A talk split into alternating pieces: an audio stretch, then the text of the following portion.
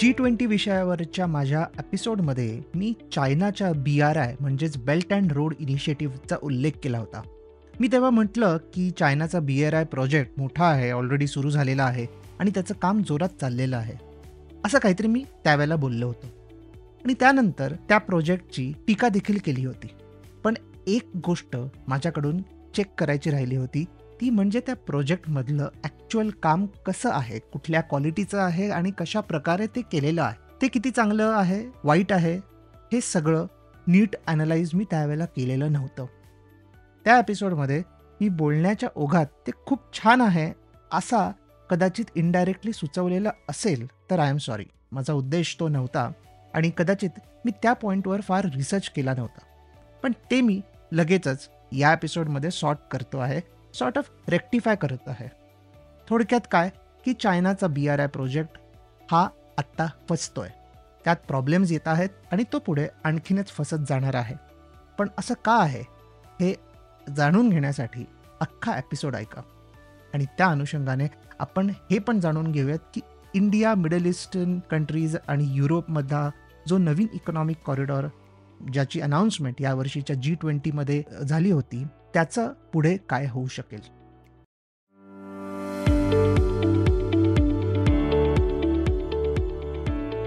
This podcast is a labour of love हा podcast मला produce करायला जेवढी मजा येते तेवढंच आय होप तुम्हालाही ऐकून याचा उपयोग झाला असेल. तर आता तुम्ही या पॉडकास्ट प्रोडक्शनमध्ये माझी साथ देऊ शकता. शो नोट्समध्ये दिलेल्या एका लिंकवर जाऊन तुम्ही माझी एक कॉफी स्पॉन्सर करू शकता किंवा एक अख्खा heavy lunch keep listening and sharing podcast. Podcast thank you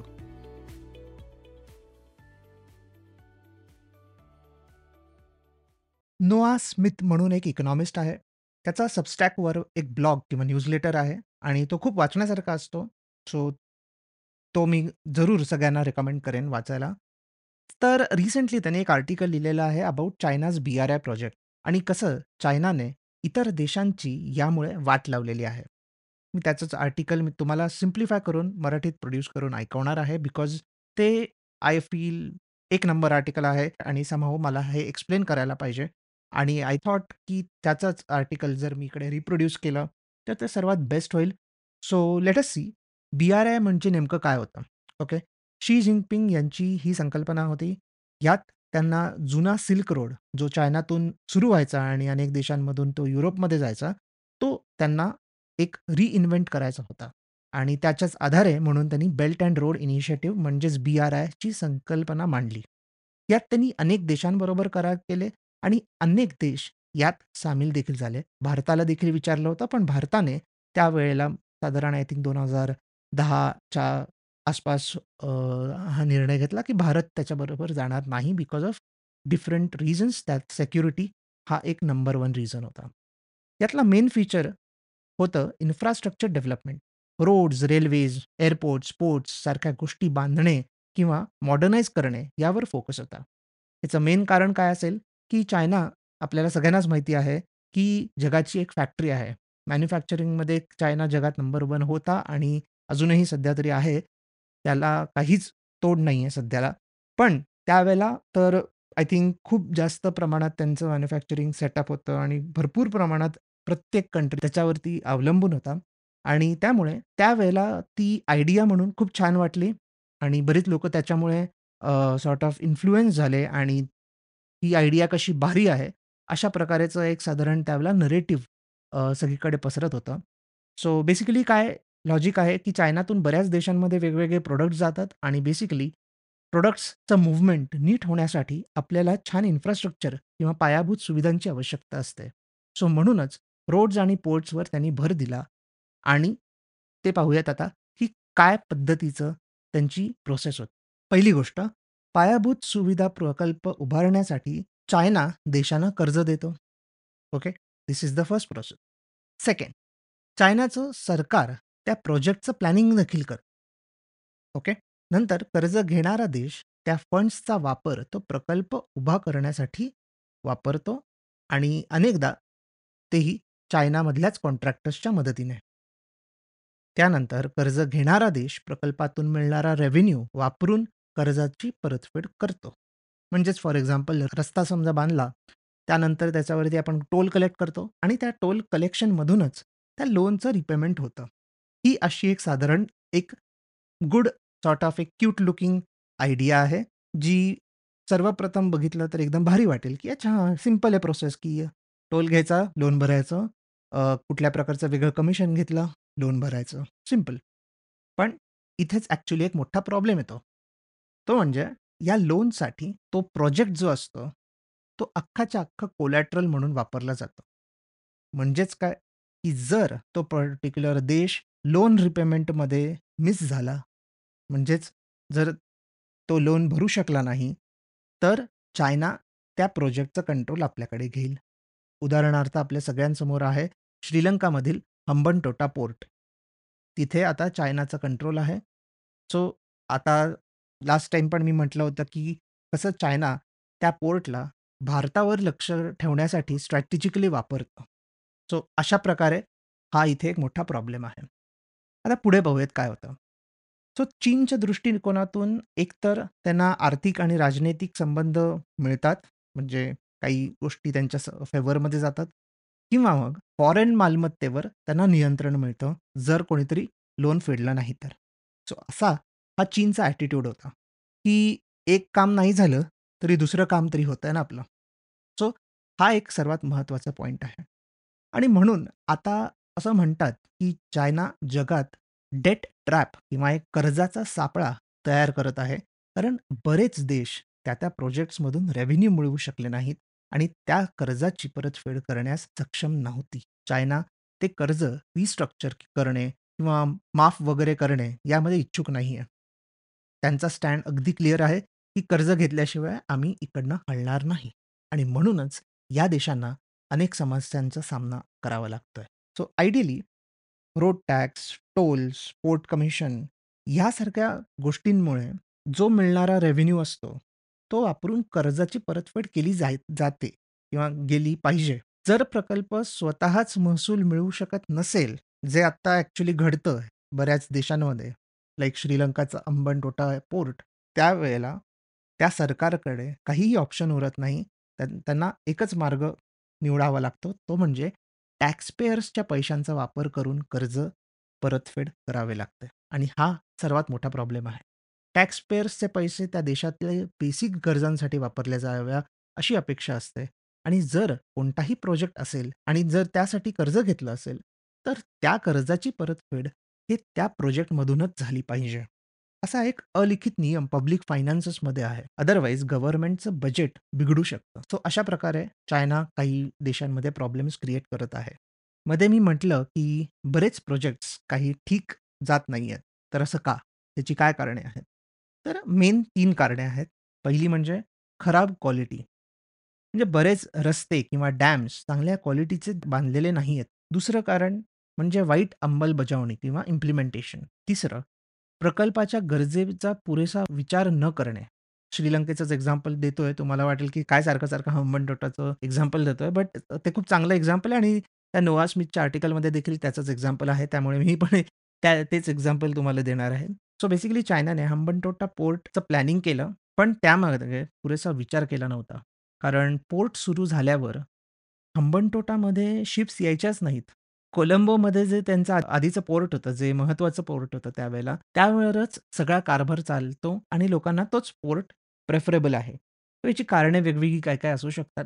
but सगळ्या गोष्टींचं नीट प्लॅनिंग त्यावेळेला केलेलं नव्हतं आणि म्हणून अ, हे असे 2-3 कारणांमुळे ते पर्टिक्युलर प्रोजेक्ट्स चालले नाहीत आणि म्हणूनच त्यांना लोन परतफेड करता येत नाहीये. पण आता असा प्रश्न पडेल, की हे देश नेमकी चीनसोबत गेले तरी का? तर आत्ताची जशी चायनाची इमेज आहे तशी आधी नव्हती. म्हणजे आधी एका वेगळ्या टाइपची होती. म्हणजे आपण म्हणायचो, की चायनाचं मटेरियल आहे, चायनाचा प्रॉडक्ट आहे म्हणजे खराब क्वालिटीचं प्रॉडक्ट असेल वगैरे, वगैरे. बट जर तुम्ही मास स्केलवर, मॅक्रो लेव्हलवर पाहिलं, तर चायनासारखा मॅन्युफॅक्चरिंग प्लेयर जगात नव्हता आणि 2010 साली वगैरे म्हणजे चायना त्याच्या पीकवर होता, राइट? सो हे एक महत्त्वाचं कारण होतं. दुसरं कारण म्हणजे आय-एम-एफ आणि वर्ल्ड बँक ज्या युज्युअली देशांना कर्ज देतात, ते कर्जांबरोबर काही अटी देखील असतात त्यांच्या. म्हणजे युज्युअली काही अटी असायच्या त्या म्हणजे तुम्ही तुमची अर्थव्यवस्था खुली ठेवली पाहिजे. मग तुम्ही टॅक्सेस कमी केले पाहिजेत. असे वेगवेगळे टाइपचे काहीतरी अ, त्याच्याबरोबर अटी असायच्या, ज्या बऱ्याच देशांना मान्य नसायच्या बिकॉज प्रत्येक देश वेगवेगळ्या प्रकारचा अ, गोष्टीतून जात असतो. प्रत्येक ठिकाणी वेगवेगळी आयडिओलॉजी असते आणि आय-एम-एफ आणि वर्ल्ड बँक त्यांची आयडिओलॉजी दुसऱ्यांवरती थोपत आहेत, असाही आरोप बरेच अ, देश अ, त्यावेळेला करायचे. त्यामुळे बऱ्याच देशांना आय-एम-एफ आणि वर्ल्ड बँककडनं लोन घेणं कम्फर्टेबल होत नव्हतं. पण चायना कोणत्याही प्रकारच्या अशा अटी मांडायचे नाहीत. त्यामुळे मग ऑब्व्हियसली ते लोक गेले चायनाबरोबर. प्लस जेव्हा हे सगळं घडत होतं, त्यावेळेला या सगळ्या देशांना जे विकसनशील देश आहेत किंवा जे अविकसित देश आहेत, त्या सगळ्यांना फंड्सची गरज होती. कारण नुकताच आर्थिक संकटातून जग सावरत होतं आणि अशा वेगवेगळ्या क्रायसिसमध्ये सर्वात जास्त प्रॉब्लेम्स हे अंडर डेव्हलप्ड किंवा डेव्हलपिंग कंट्रीजना होतात. आणि त्यामुळे ह्या सगळ्या गोष्टींमधून, ह्या सगळ्या प्रसंगातून ते जात असताना आपल्याला हेही माहिती असेल कदाचित, की चायनामध्ये काहीही प्रॉब्लेम आले नव्हते आणि चायनाची इकॉनॉमी फार जास्त स्ट्राँग होती. चायनाकडे अमाप पैसा होता. सो दॅट ते अ, इतर देशांना कर्ज देऊ शकेल एवढा पैसा त्यांच्याकडे ऑलरेडी होता. आणि त्यामुळे एका बाजूला चायना आहे सगळी मोठी तिजोरी घेऊन आणि दुसऱ्या बाजूला वेगवेगळे देश आहेत अंडर डेव्हलप्ड किंवा डेव्हलपिंग कंट्रीज आहेत, ज्यांना पैशांची फार गरज होती वेगवेगळे प्रोजेक्ट्स मार्गी लावण्यासाठी. सो ऑटोमॅटिकली अशा प्रकारची लिंक जोडली गेली आणि त्यामुळे बरेच देश या बी-आर-आयमध्ये सामील झाले. तर पुढे असा प्रश्न पडतो, की पुढे काय होणार आहे बी-आर-आयचं? तर आत्ता तरी सध्याची स्थिती त्यांची एकदम वाईटच आहे. पुढे त्याची फार काही प्रगती होईल असं असे चिन्ह दिसत नाही आहेत पण तरी जर आता बी-आर-आय आणि हा जो नवीन इंडिया, मिडल ईस्ट आणि युरोपियन अ, इकॉनॉमिक कॉरिडॉर आहे, त्यांचं कंपॅरिझन केलं तर ऑब्व्हियसली सध्या बी-आर-आयकडे एक मॉडेल आहे, जे फेल्ड आहे, बट मॉडेल आहे. काही प्रमाणात पैसे दिलेले आहेत. काही प्रमाणात इन्फ्रास्ट्रक्चर प्रोजेक्ट्स ऑलरेडी रेडी आहेत. सो ते बघता चायनाचा पगडा त्यात आत्ता तरी भारी आहे. जर उद्या उठून त्यांनी काहीतरी वेगळं केलं आणि त्यांची स्ट्रॅटेजीज चेंज केल्या, तर ऑब्व्हियसली अ, बी-आर-आय प्रोजेक्ट जास्त सक्सेसफुल होण्याचे चान्सेस असू शकतात. पण आता तरी दिसतंय, की असं काही होणार नाहीये कदाचित. पण असंही आपल्याला काही दिसत नाहीये, की इंडिया, मिडल ईस्ट आणि युरोपियन कॉरिडॉर हा फार भारी होणार आहे. त्याबद्दल काहीही इन्फॉर्मेशन कोणीही कोणत्याही देशांनी दिलेली नाहीये आणि जेवढं तुम्हाला माहिती असेल तेवढंच मलाही माहिती आहे. त्यामुळे अ, एकच आपण आशा करू शकतो, की चायनाच्या एक्सपिरियन्समधनं आपण शिकू शकतो आणि चायनाने जे डेट ट्रॅप अशा प्रकारचं तयार केलेलं आहे, तसं नव्याने डेट ट्रॅप बनवण्याची आपल्याला काहीही गरज नाहीये. ऑलरेडी बरेच देश कर्जाच्या ऑलरेडी बरेच देश भरपूर कर्ज घेऊन बसलेले आहेत, जे त्यांना रिपे करता येत नाहीये. त्यावर जर आपण त्यांना अजून कर्ज देऊन वेगवेगळे प्रोजेक्ट्स मार्गी लागवण्यासाठी पैसे दिले, तर हे कुठेतरी प्रॉब्लेमॅटिक होऊ शकतं आणि परत तेच, तेच, तेच, तेच रिपीट होईल. म्हणजे आधी वर्ल्ड बँक आणि आय-एम-एफ आवडायचे नाहीत म्हणून चायनाकडे गेलो. आता चायना आवडत नाही म्हणून ह्या नवीन इकॉनॉमिक कॉरिडॉरकडे गेलो. ह्यात काही अर्थ नाहीये बिकॉज या सगळ्यात मोठं सँडविच होतं ते म्हणजे या अंडर डेव्हलप्ड आणि डेव्हलपिंग कंट्रीजचं. सो ही कुठेतरी एक जाणीव लोकांना असली पाहिजे अशी अपेक्षा आहे आणि आय होप की जे लोक हे प्लॅन करतायत त्यांना हे सगळं माहिती असेल आणि ते थोडेसे या बाबतीत संवेदनशील असतील. बट नसूही शकतात. काय माहिती कोणाला. सो होपफुली म्हणजे I am just keeping my fingers cross की चायनासारखं आपण करणार नाही आहोत. जर केलं तर पुढे जाऊन आपली पण इमेज तशीच होईल. So yeah that's it for this episode. Uh, तुम्हाला हा एपिसोड कसा वाटला हे मला कळवा. तुम्हाला आणि कोणत्या-कोणत्या विषयांवर ऐकायला आवडेल हे देखील मला कळवा. सो भेटूया पुढच्या आठवड्यात. Thank you.